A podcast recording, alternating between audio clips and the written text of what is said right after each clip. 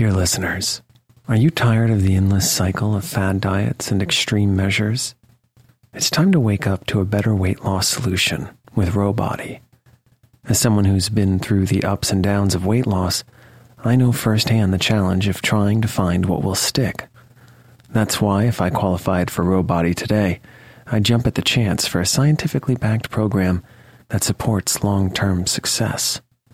With Ro Body, you'll gain access to the most popular weight loss shots on the market, paired with personalized lifestyle changes.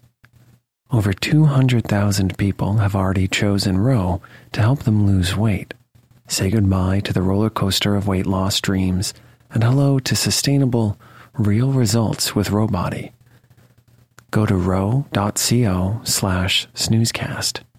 Sign up today and you'll pay just $99 for your first month and $145 a month after that.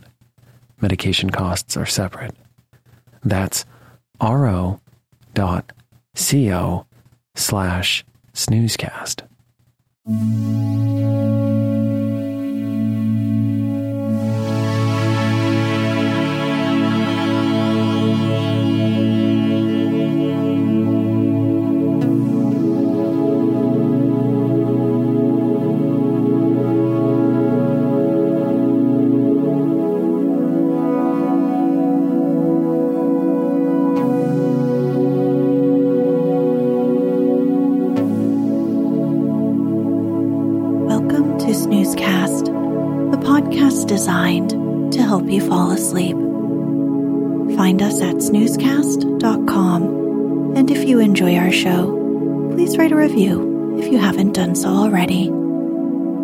Reviews help new listeners find us, and we enjoy reading your feedback.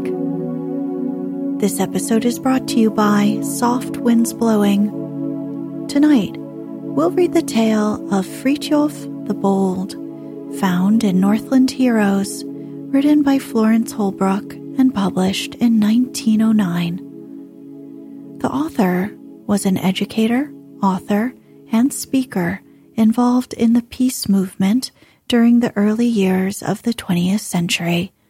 She was an ardent pacifist, a suffragist, and a believer in public education as the foundation for a democratic society.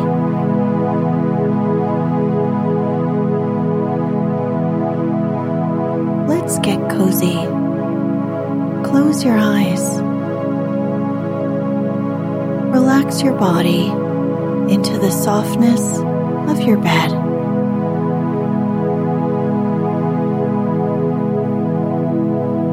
Now, take a few deep breaths.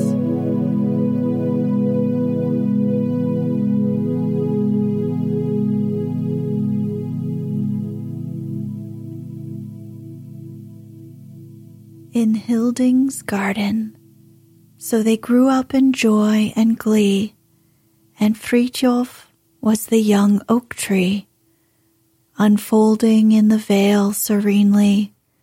The rose was Ingeborg the queenly. In the garden of Hilding the teacher were two young children. Ingeborg was a princess, the daughter of the king of Norway. The boy, Fritjof, was a Viking son. Their fathers, King Biela and Thorsten, were good friends, and the children were brought up together in the home of Hilding, their foster father and teacher. Hilding was very fond of them both. He called the boy Fritjof an oak, for he was as straight and strong as a large tree. The little Ingeborg he called his rose. She was so rosy and sweet. All day roaming over field and grove, the strong lad cared for the little maid. If they came to a swift flowing brook, he would carry her over. When the first spring flowers showed their pretty heads, Fritjof gathered them for Ingeborg. For her he found the red berries and the golden cheeked apples. In the evening, they sat at the feet of their kind teacher, and together they learned to read. Often they danced on the sward at twilight, when they looked like golden haired elves in a fairy dance. When Frithjof had grown into a sturdy youth, he often hunted in the forests. He was so strong that he needed neither spear nor lance. When he met the wild bear, they struggled breast to breast. Both bear and youth fought bravely, but at last Frithjof won. Home he went gaily, where Ingeborg praised his bravery and strength. While Frithjof roamed the forest for game, Ingeborg, at the loom, wove beautiful tapestries, pictures of sea and grove, blue waters and waving trees grew under her deft fingers.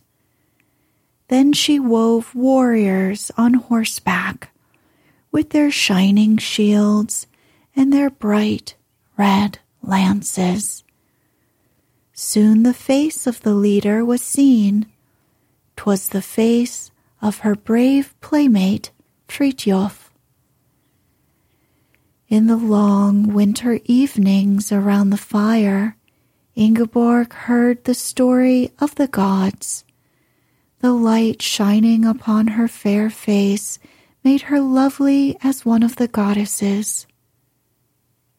Frithjof thought her hair as golden as Freya's treasure. When darkness held the quiet earth, they gathered round the welcome hearth, and Hilding told them stories old of gods and kings and heroes bold. So Frithjof and the lovely Ingeborg grew to love each other but when Hilding saw that the Viking's son dared to love the daughter of a king, he said, Frithjof, my dear foster son, in vain are your hopes. Ingeborg is a king's daughter. Your reason should tell you that you cannot marry her. Proud is King Biela of his family, descended from the great god Odin. He will have his daughter marry a prince. You are not royalty. Well do I love you. Brave and handsome are you, and strong as any prince. But you must forget your love for Ingeborg. Then the brave youth smiled and said, I am freeborn, and never will I yield.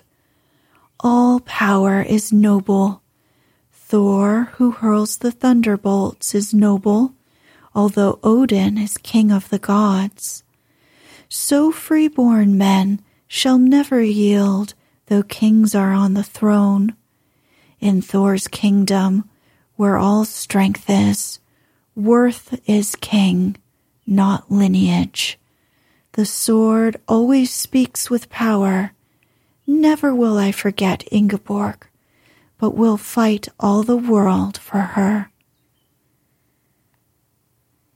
In the great palace stood the old King Biela and his friend, Thorsten the Faithful.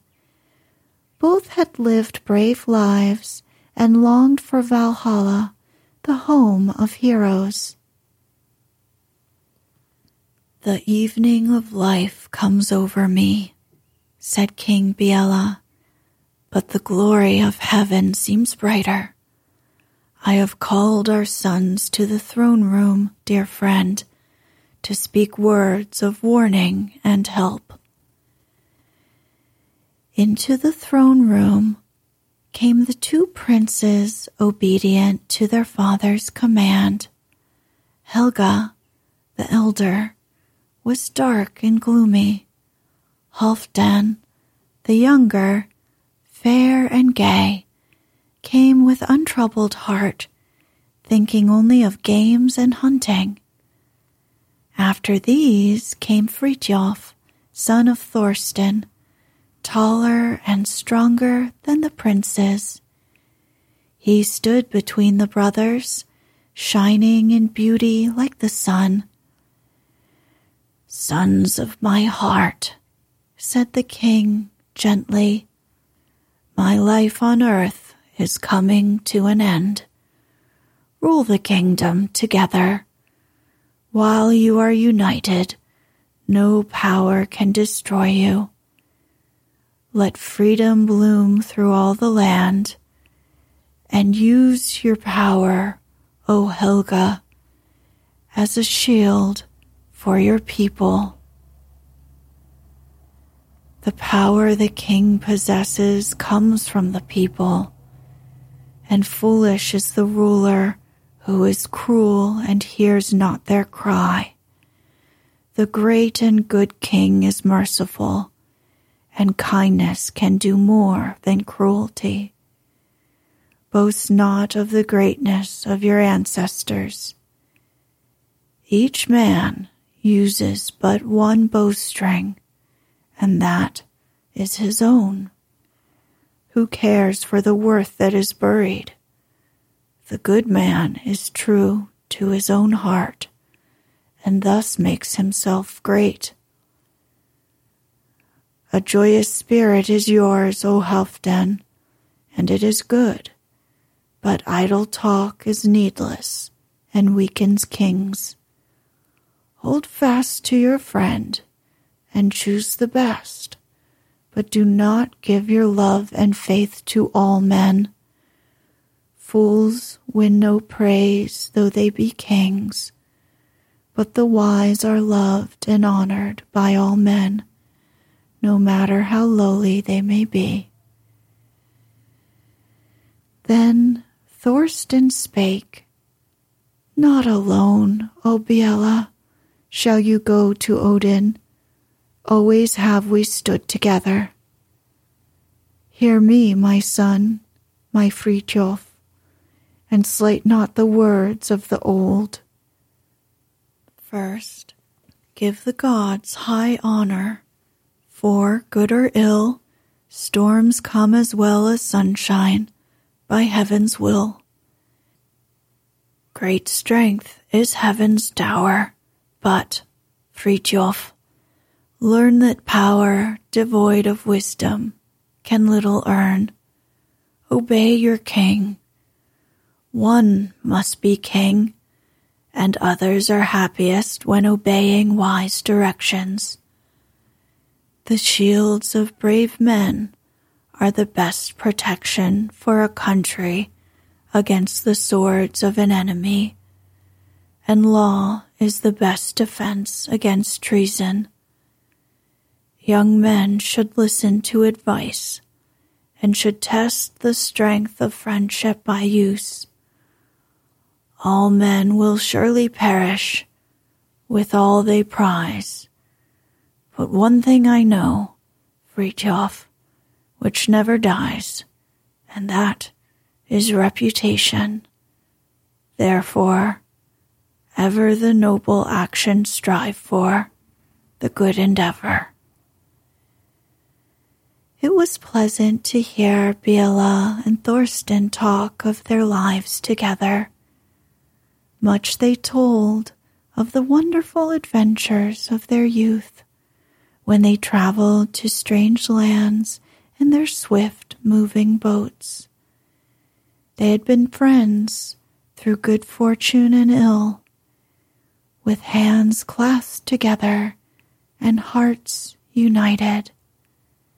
In battle, they had stood back to back, facing their enemies.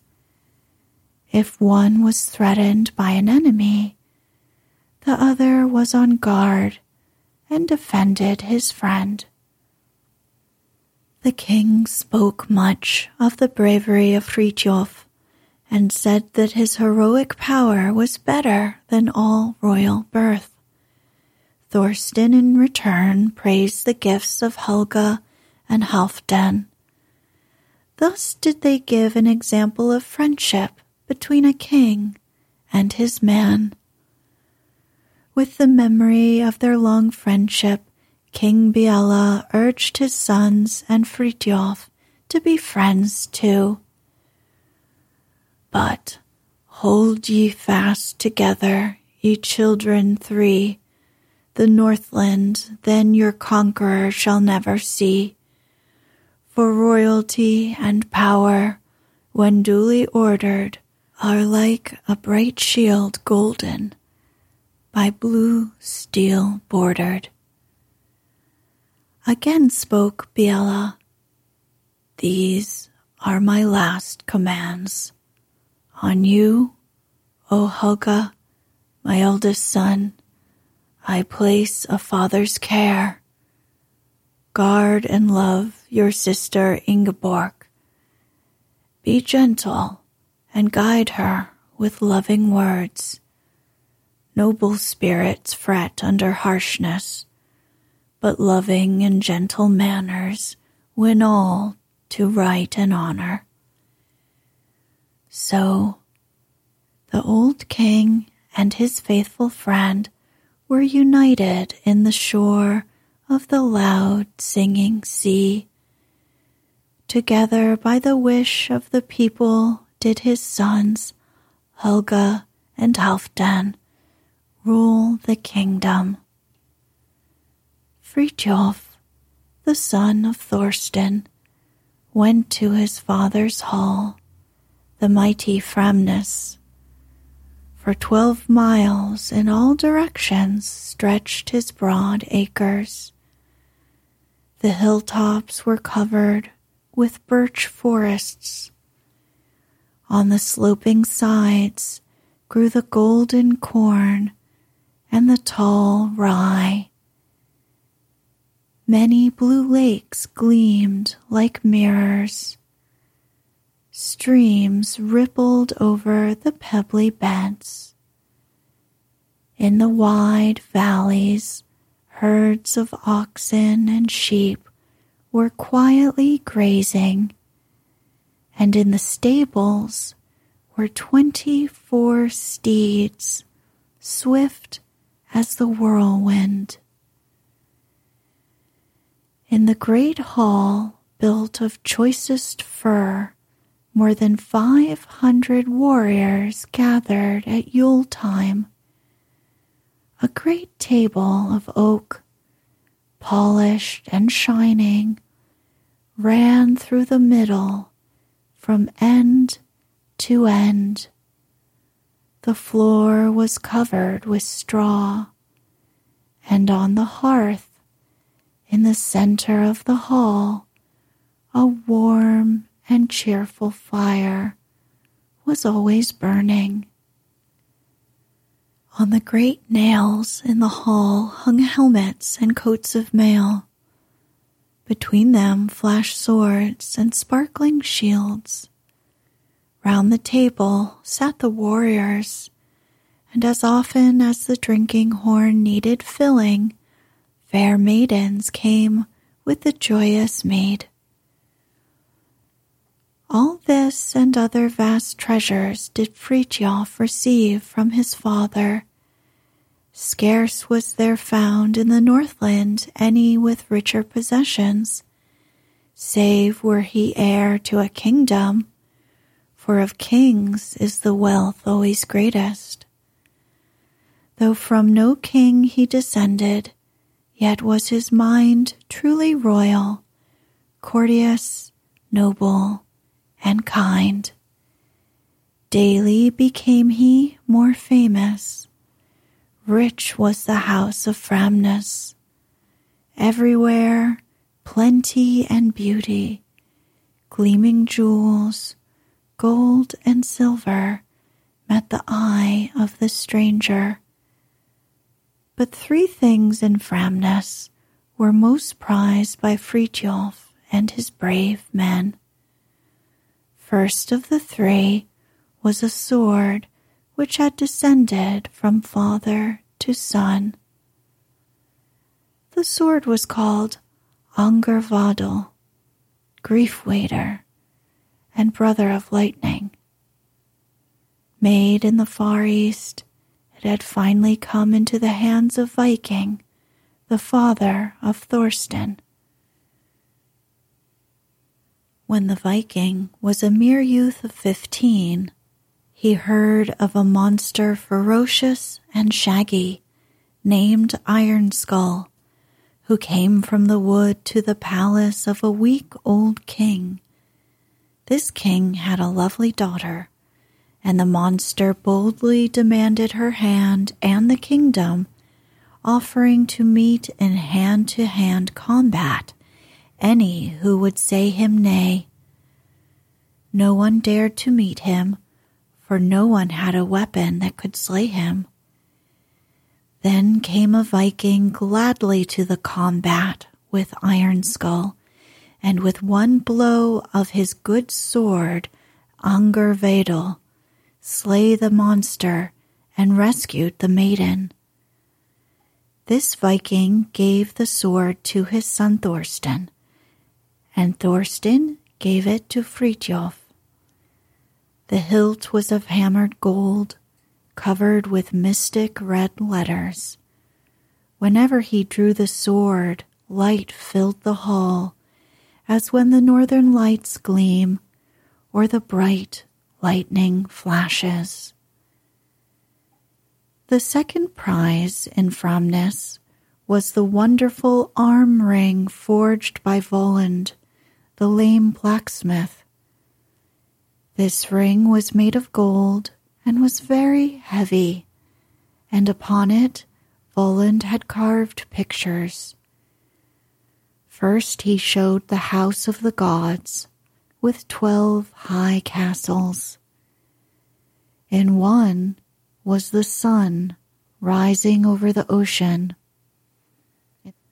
In the second castle were Odin and Saga, drinking together from a golden shell. That shell is the ocean gilded by the glow of morning. Balder, the beautiful king of summer, was seen the good, kind God. Next was shown the castle of Glitner, the home of peace. Within was Forseti, god of justice, holding the scales. Many more pictures were graven on the great ring, showing the conflict between light and darkness. High in the center was a cluster of rubies bright as the sun in the heavens. This circlet was a family heirloom, for Frithjof's mother was a descendant of Volund, its maker. The third of the family treasures was Ellida, the famous ship, of which this story is told.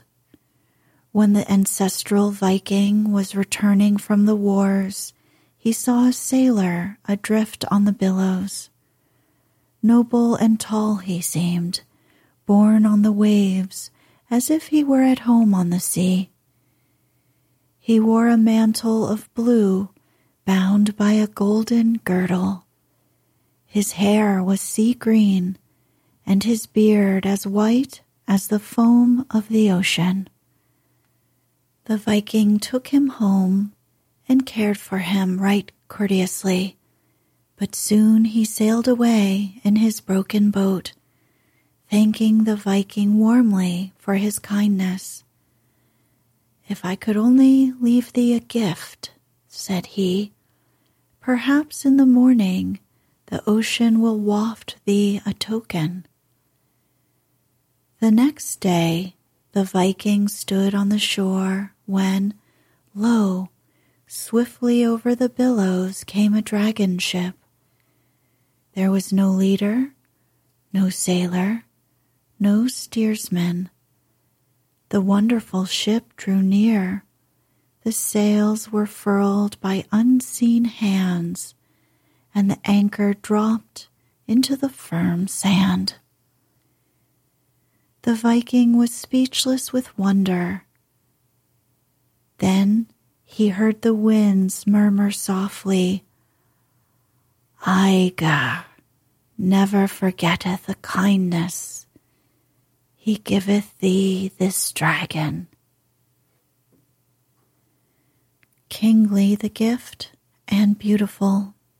Its throat was ablaze with gold, and bordered with red were its inky black pinions. When they were unfolded, the boat flew in a race with the whirlwind and left far behind the swift eagle. Widely renowned was the ship, the chief of all ships of the Northland. Of chieftains, Frithjof had many around his hearth. One youth whom he greatly loved was Bjorn.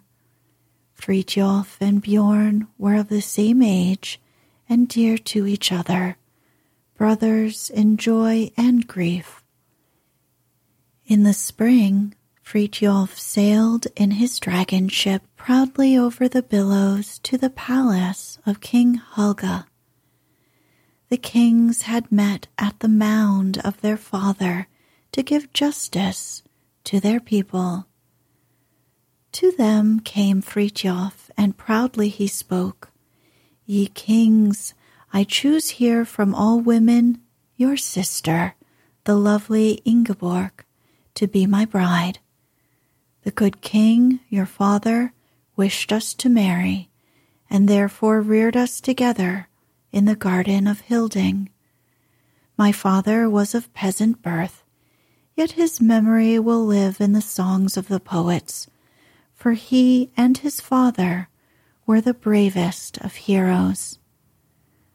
Full easily could I win a kingdom for myself, but I choose to stay in my own country and serve ye, my kings. But King Helga refused Frithjof's words with scorn, saying, Our sister was not for a peasant born. Kings should strive to win our Ingeborg. Boast not of your strength. Women are won by words and not by force. As for my kingdom, I will defend that myself and do not need your help. If you wish to be my man, your place is among my servants. Thy servant? No, never, cried Frithjof. My father had no master, nor shall I. Fly from your silver dwelling to avenge this insult, my good Angervedel. You at least are royal. Were we not at the grave of thy father, O king, here would I teach thee not to come where my sword can reach.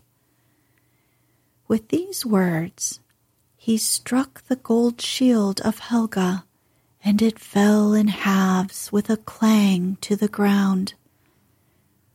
Well done, my sword. Lie still and dream of great deeds to come. Now will we go home over the foaming billows. So did the noble Frithjof leave the presence of King Helga and return to Framnes, the house of his fathers. Far in the north lived the good King Ring his words were wise and kind. In his land no war cast its dark shadow, and everywhere in his kingdom blossomed fair flowers. Justice and right clasped hands, and peace lived with plenty in the golden fields. For thirty years King Ring had ruled in the Northland the people loved him well and named him in their evening prayers. His good queen had died, and long had he mourned for her, but the people begged him to marry again. At last, the old king said, King Biela often visited me and spake of his fair daughter. Here would I choose for my bride Take gold and jewels rare from my coffers. Have minstrels go, and with their songs win for me the fair Ingeborg. In gay company, they went to Helga's court and asked him for his sister Ingeborg. Here they remained three days, singing and feasting. On the fourth morning, they asked for a reply from King Helge for their king. In the grove of Balder, Helge offered bird and beast and asked the priest what answer he should give. The priest, frightened by omens, replied that Ingeborg must not be given to King Ring. Then Helga said nay to the messengers, for men must obey when the gods have spoken. Over the sea, many a dragon ship came hurrying, and the plumes of the warriors waved in the breeze. When King Helge heard of the ships and the warriors hurrying over the sea, he said, To protect my sister, we must place her in the temple of Balder the Holy. While King Helge gathered his warriors to fight King Ring, Frithjof was playing chess with his friend Bjorn. Hilding sadly, Is this the reply to my pleading you to help me? Frithjof then arises, laying Hilding's hand in his, and saying, My resolve is firm and steady, and my answer you have heard. Go to Biela's sons and warn them. Peasants love not those who scorn them. To their power I bid defiance. Their behest will not obey. In thy chosen way abide thee, for thy wrath I cannot chide thee. Odin must be our reliance, Hilding said, and went on his way. While King Biela's sons were preparing for war with King Ring, Frithjof sought Ingeborg in the grove of Balder. Most beautiful was this temple of the sun god, and here the sunshine seemed lovelier than in other groves. The flowers glowed in the friendly rays and seemed more beautiful. At night, when evening drew the rosy curtain, the brooks and breezes whispered softly to one another, and the stars gleamed like pearls upon the dark blue robe of night. The wonderful boat, Ellida, sped over the waves, sparkling in the moonlight. Glide on, Ellida, over the deep gulf and bear me swiftly to the grove of Balder. I hail thee, moon, with thy pale light streaming over grove and dale.